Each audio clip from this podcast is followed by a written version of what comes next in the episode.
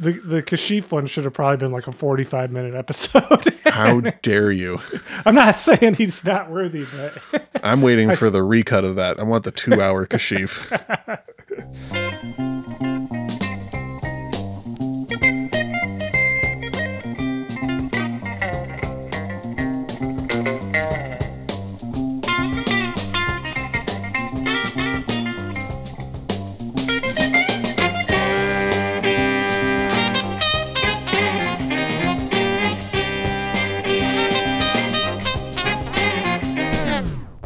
Welcome to I'd Buy That for a Dollar, a podcast about inexpensive, common, and underappreciated records that are waiting to be rediscovered.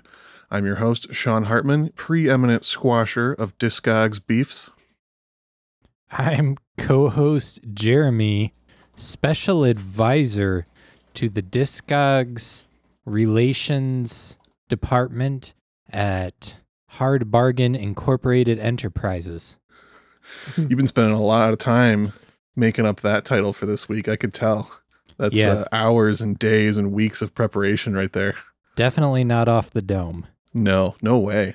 How could it be? I am co-host Peter Cook, author of the new book Hey Joe, where you going with that song in your hand? A complicated history. Whoa. We have a fellow author on the podcast, finally. Fellow author. Exactly. I have two books published myself if you go back to the all the titles. Yeah, yeah, Jeremy, when are you getting published? Oof. I have so many. I have such an insane pile of rejection letters, guys. Well, keep your head up there, kid. I'd like to think it's my penmanship, but it's probably the content. It could be the content. Speaking of content, you guys want to talk about a record? That's what we're here to do. Yeah. I believe it's my turn. I believe that as well. So, what record have you decided after a long, painful decision between many, many amazing dollar bin heat records? You have picked which one? Yes, I did have a little bit of a struggle deciding what I was going to do this week, Sean.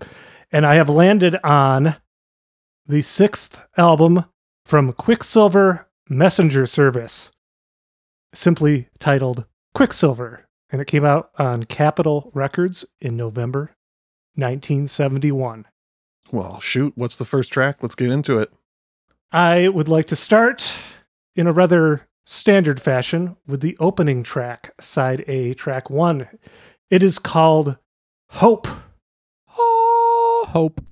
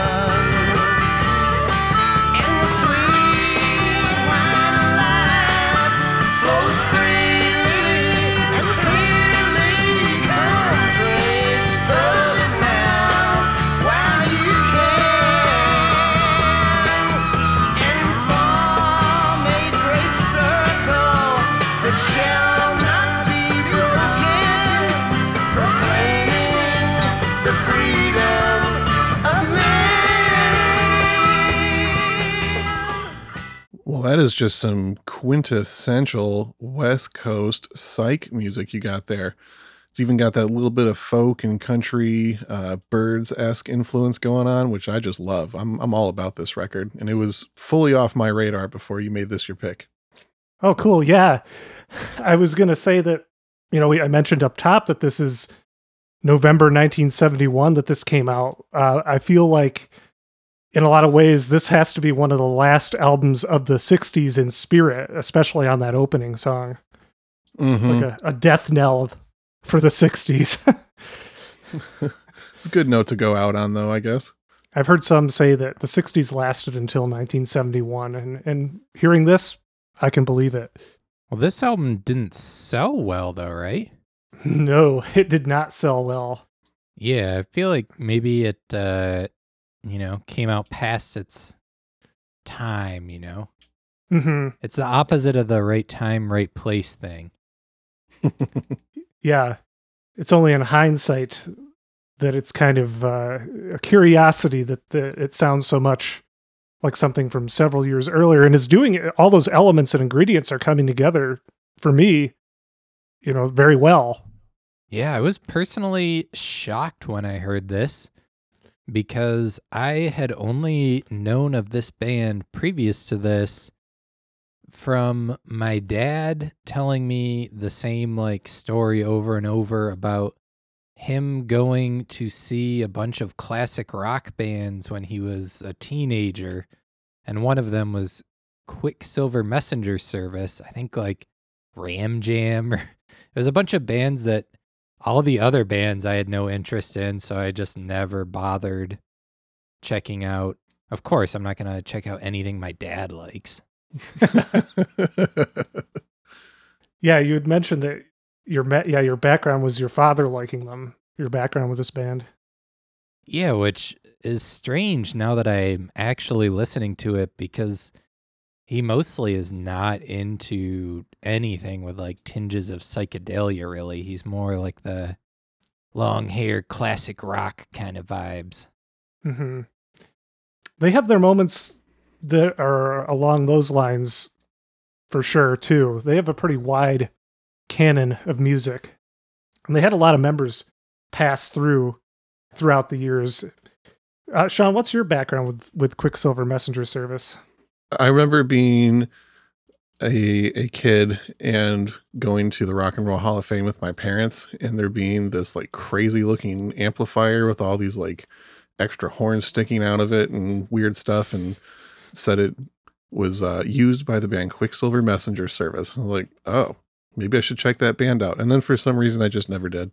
I've just known they've existed. I've sold their records. I don't know if I've ever actually put a Quicksilver uh, messenger service record on before, and I just don't know why. But here we are. Well, you probably thought that you would have the opportunity to do it whenever you wanted because you will always find at least a couple Quicksilver Messenger Service albums in any record store. Yeah, it is kind of that vibe. There's definitely bands where it's like I've seen a bunch, and I kind of know like I might like this, but for some reason I just I don't know. You can't you can't try out new bands every single day. Sometimes you just got to put the stuff on that you know you're gonna like. And for some reason, this one never worked its way in. But here we are. It finally happened, and I like this record at least. This was my first experience with them. I had read about them in Pamela Des Barres' I'm with the Band memoir. Uh, she said that they were her favorite band, favorite live band of the West Coast scene in the mid to late 60s. hmm But I had never heard anything by them. Uh, picked this one up at the old Kalamazoo Corner Record Shop in, I would say, late 2008, early 2009. And I read that it was one of their better outings and the, the songwriting was really strong on it. So this being the first impression of this band is actually this is quite different from most of their other work, this album. Yeah, I mean, I, I listened to a few tracks from some of their earlier stuff when I was making the playlist for this episode, and it seemed like this one was maybe a little more polished and a little more rootsy and less psychedelic leaning than their Hmm. earlier stuff. Is that a fair assessment? Absolutely a fair assessment, yes. On this album, they are led by counterculture figure Dino Valenti, who was born Chet Powers. You, he, this man has too many names. I won't even say. He he, he would also write under another name. I'm not even going to say it because it gets too confusing. I'll we'll call him Dino Valenti on this mm. episode. He had been instrumental in the formation of Quicksilver Messenger Service in the mid 1960s, but was immediately imprisoned for drugs before they really got started. And he had actually started as a folk singer in the early 60s, first in Boston and then New York in the Greenwich Village scene alongside Bob Dylan, Fred Neil, Richie Havens, and Karen Dalton. I guess Richie Havens is actually said to have uh, been very influenced by Dino Valenti early on. Interesting. Yeah, he ended up moving to the West Coast and became involved in the scenes in LA and then San Francisco. In the summer of 1963, he wrote a song called Let's Get Together. Do you guys know what song that is offhand? Nope. I think I do. It's not. It seems familiar. It's uh Come on people now, smile on your brother. Yeah, yeah, Everybody yeah, get together. Oh, Right, right, right. That song. Try to love one another right now. That song. He is the author of that song. Oh, okay. it was recorded by many artists. It really, it's kind of come to define the hippie movement. I, I think it's been used in every movie that, from that era. Yeah, definitely. in advertisements, you know, it's just ubiquitous. He had written that when he was staying at his girlfriend Edie Sedgwick's ranch owned by her wealthy father. This was Edie Sedgwick later of the Warhol factory. This is pre all that. yeah. Yeah. Yeah. He sold the rights to that song for a hundred dollars when he had legal troubles after getting busted for drug possession and never saw another dime from the royalties to the song, even when it was recorded on Jefferson Airplane's first album in 1966, or when it became a huge hit for the Youngbloods in 1967. That's the one that the the most played version. Uh, Jesse Colin Young of the Youngbloods apparently learned that song through seeing Buzzy Linhart perform it at the Cafe A Go Go, and that's that's how he first came to learn that song. And he had Buzzy write it down for him. That's how it came to be a Youngblood song, the version that we all know. Interesting. I've been starting to get into more Jesse Colin Young related stuff and kind of starting to prepare for doing an episode on him in the future. So Awesome. get ready. Yeah, that's definitely one that we should do. In the mid 1960s, Dino Valenti claimed authorship to another era defining song he had learned from a friend and musician named Billy Roberts. Roberts had registered this song under his name with the Library of Congress in 1962. The song, Hey Joe. Oh, yeah, this goes back to my my title at the beginning. Uh, foreshadowing. this gets very complicated and I'm going to spare us getting too into it. But in some versions of the story, Dino Valenti convinced Billy Roberts to transfer the rights to him so as to give him income upon release from prison. In other versions, Valenti stole it without Roberts' knowledge. But the thing is, Billy Roberts had lifted his version of Hey Joe from other existing songs. The chord progression and cadence sounds a lot like a song by his former girlfriend, Niela Miller, called Baby Don't Go Downtown. And she never received any credit. It's very, you can hear that it, the origins of Hey Joe are in her song. Uh, so if Valenti did steal it, Roberts was getting his just desserts. I feel. so Dino Valenti shopped Hey Joe around Los Angeles, which is how it came to the attention of so many West Coast artists. It first became a hit for the Leaves in 1966. There were versions by Love, the Standells, the Music Machine, which made it a garage rock staple. Of course, several other memorable versions have been released, the best known, of course, being Jimi Hendrix's version. So, those are a couple well known songs that Dino Valenti's name is associated with, maybe in some cases uh, not so legitimately, but that's who this guy is, and let's listen to a song written by him. I would like to play Don't Cry My Lady Love, Side B, Track 3.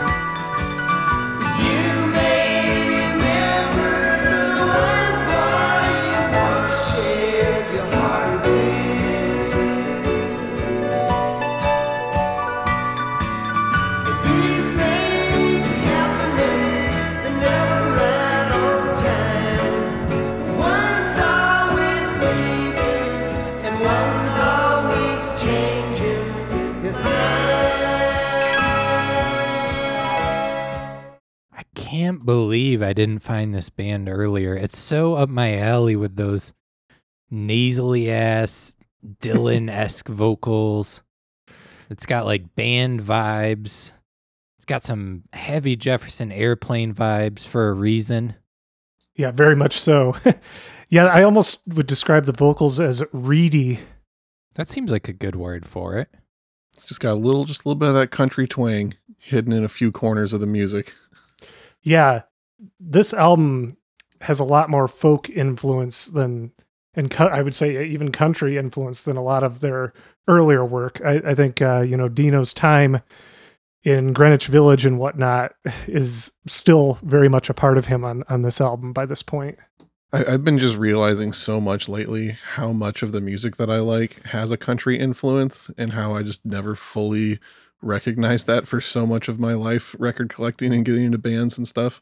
hmm It just pairs so well with so many other things.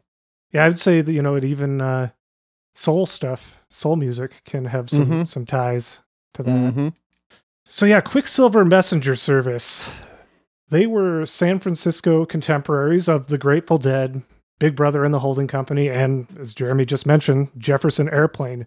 Uh, Skip Spence was briefly a guitarist for Quicksilver Messenger Service early on before joining Jefferson Airplane as a drummer, and then of course later Moby Grape as well. And th- that's because they, at the time, they were using a uh, Jefferson Airplane band members uh, building as a practice space or something like that, right? Yeah, that was these groups were yeah, they were all tied together. They were all very much sharing spaces and members.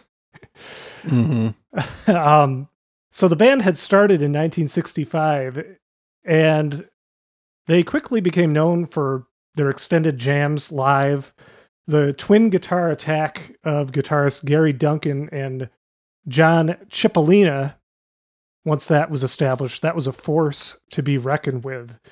And on their best nights, they would upstage the Grateful Dead. Interesting.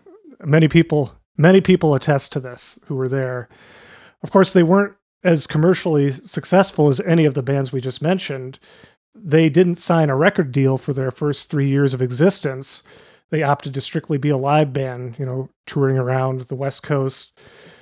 They eventually signed with Capitol in late 1967 at the same time as the Steve Miller Band. And do you know who was in the Steve Miller Band at that time? Steve Miller? Ha! Ha! Another person was also there. Boz Scaggs. Oh, weird. I did not know that there was that connection. That's interesting. Yeah.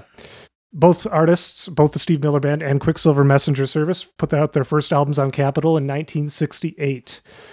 So by this release for Quicksilver Messenger Service, the one that we're listening to, the the today, the 1971 album, only guitarist Gary Duncan and drummer Greg Elmore remained from the lineup that had established the band.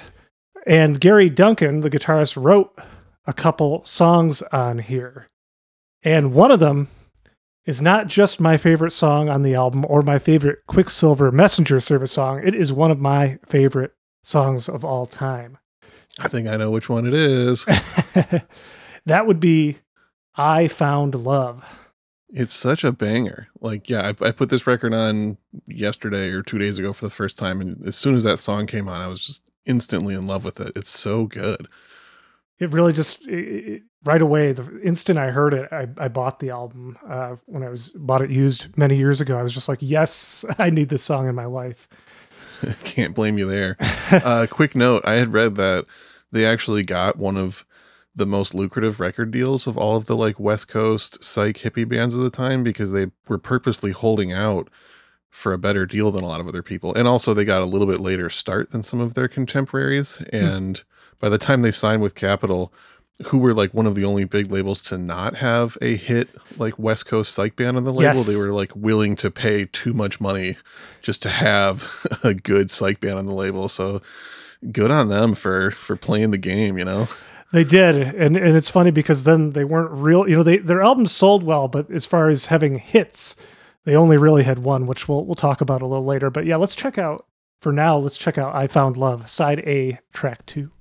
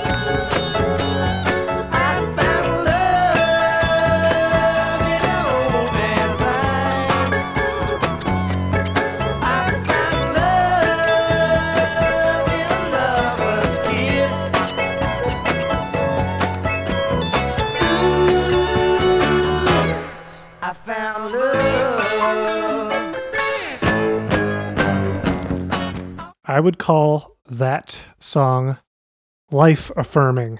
Mm-hmm. If you're feeling down, put that on. Mm-hmm. I would have to agree with that. Definitely. Music is the healing force of the universe, and that song, it's right up there. Jeremy, you told us while we were listening that this got your roommate and former guest of the show, Jacob Selner, dancing. Oh, true. He was jamming. Nice. I can see it now. I'm doing it. I'm doing it for you again Oh, right now. My, my model it. version. I can visualize it from what little I can hear of you rustling around over there. I can imagine though that for people who had come to know this band from seeing them live with these extended psychedelic jams, and they went into some pretty avant-garde territory at times. I, I can imagine that maybe this stuff would have alienated some of that fan base. Their forte had been extended guitar jams, psychedelic mysticism too. A lot of the songs on earlier records had that late 60s vibe going and they weren't doing tender love songs or folk singer songwriter affair so yeah as we mentioned earlier this album did not sell well and it, i think it didn't really gain them new fans either or really like cement a new direction for them the fact that longtime members had left probably just didn't help and it it's not because Dino Valenti's running things here. Just a year earlier, the band had had their biggest hit when Dino Valenti penned the lyrics to the song Fresh Air, which I'm still trying to figure out how I knew that song before I got into Quicksilver Messenger service. I don't hear it on classic rock. I don't hear it on oldies stations, but are you guys familiar? Were you guys familiar with that song before we did this episode? Fresh Air, that is the song Fresh Air. I don't think so because I saw you posting about trying to figure out where you'd heard it from, and I went and listened to it, and it, it's a great song, but it did not sound familiar to me at all. So it's a mystery. Yeah, I don't know if it was on a soundtrack to something I was into or or what. Figure it out eventually. Someone said they play it on NPR, but I don't know if that was a joke about you know fresh air, the the NPR program. Could be a joke.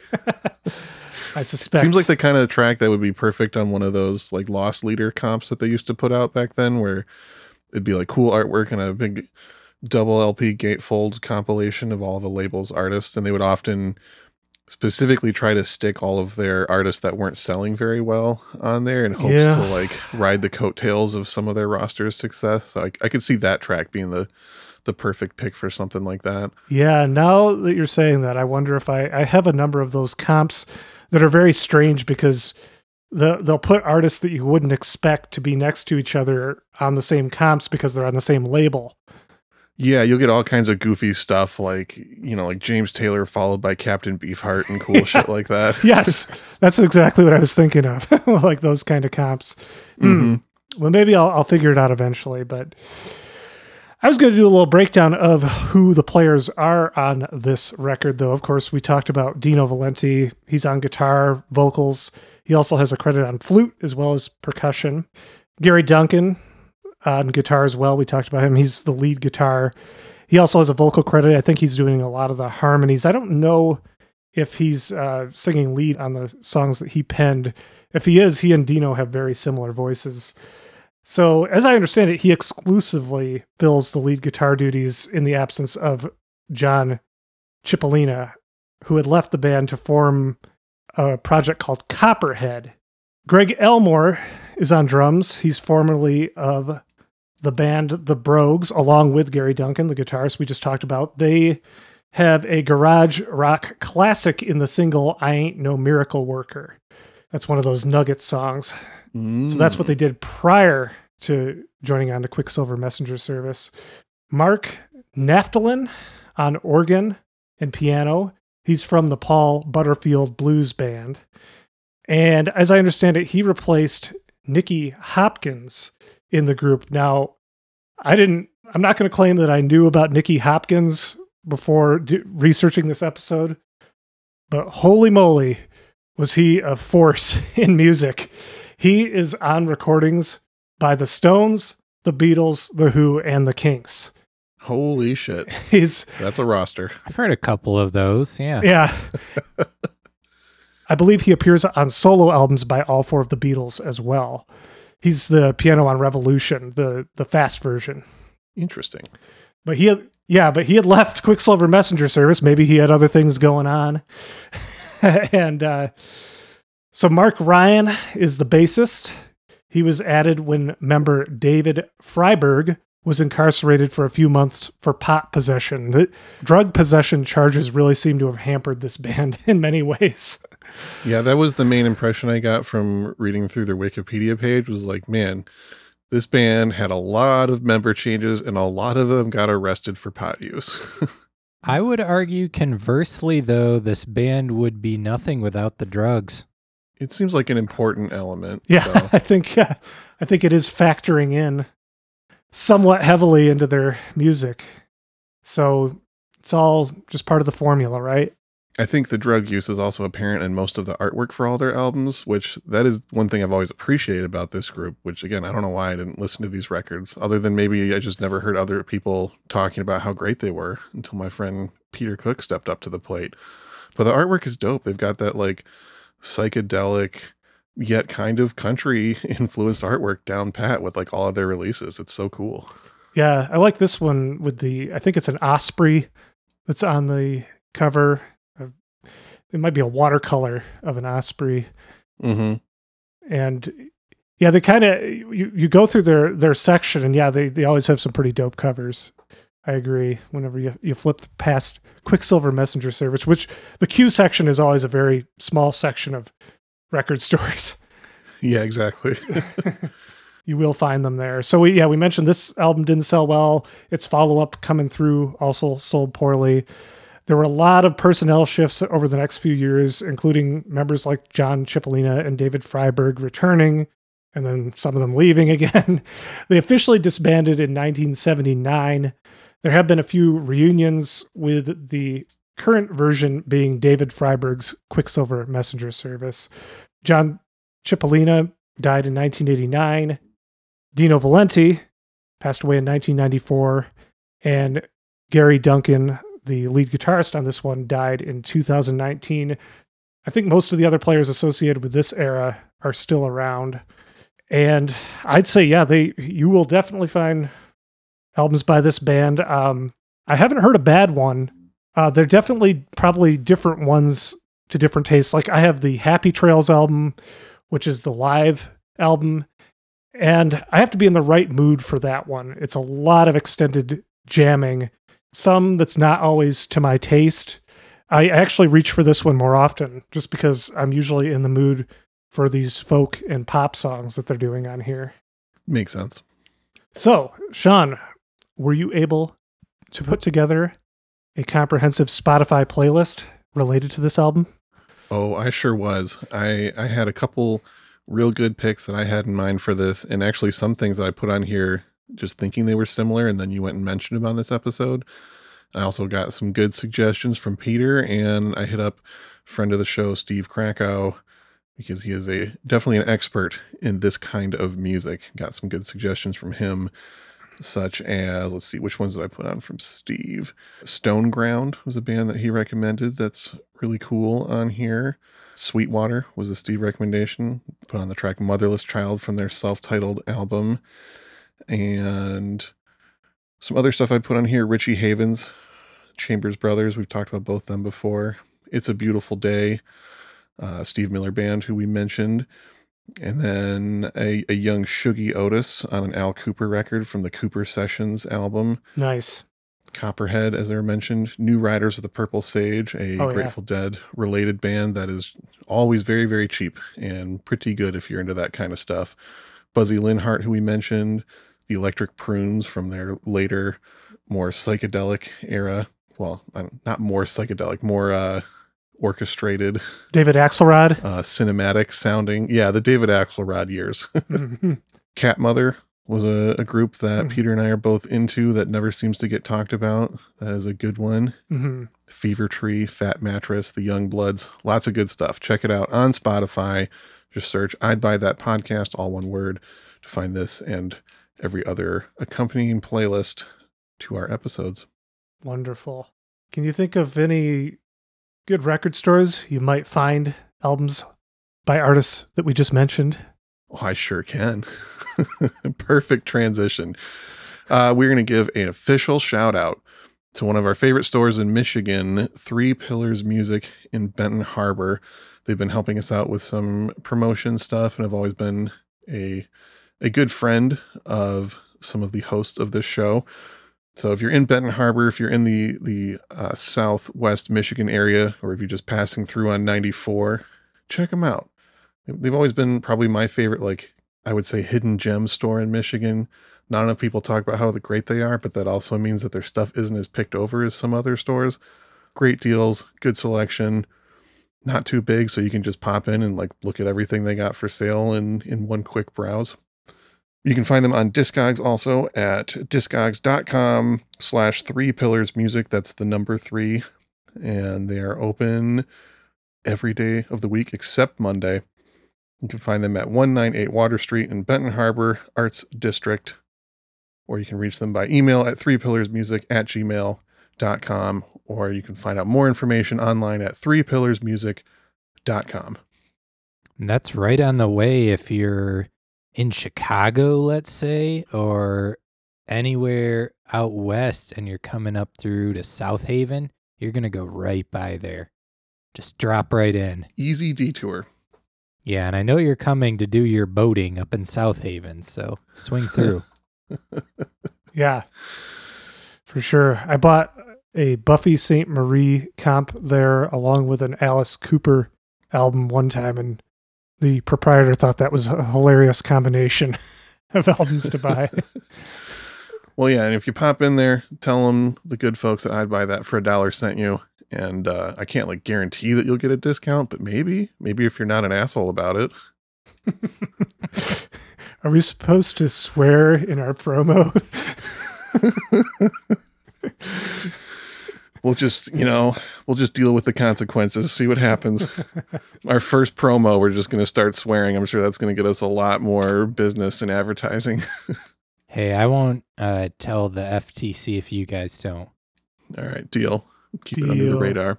All right. Well, I don't really have anything else to say about Quicksilver Messenger service. I am ready to get out of here on Song for Frisco, which starts with a scorching psychedelic lead from guitarist Gary Duncan. And I really like the strong harmonized chorus on this as well. So, you guys want to do that? Get out of here? Let's do it. My final thought is just because you've never heard someone hype a record doesn't mean that it's not dope. So try out some new stuff, blaze your own trail. My final thought is just because your dad liked it doesn't necessarily mean it's bad. Also true. I guess depending on your dad. Dads can rock too, you know. Dad rock. All right. Well, good closing thoughts. And thank you so much, listener, for supporting I'd Buy That for a Dollar. My name is Peter Cook. I'm Sean Hartman. And I am co host Jeremy Ruggles.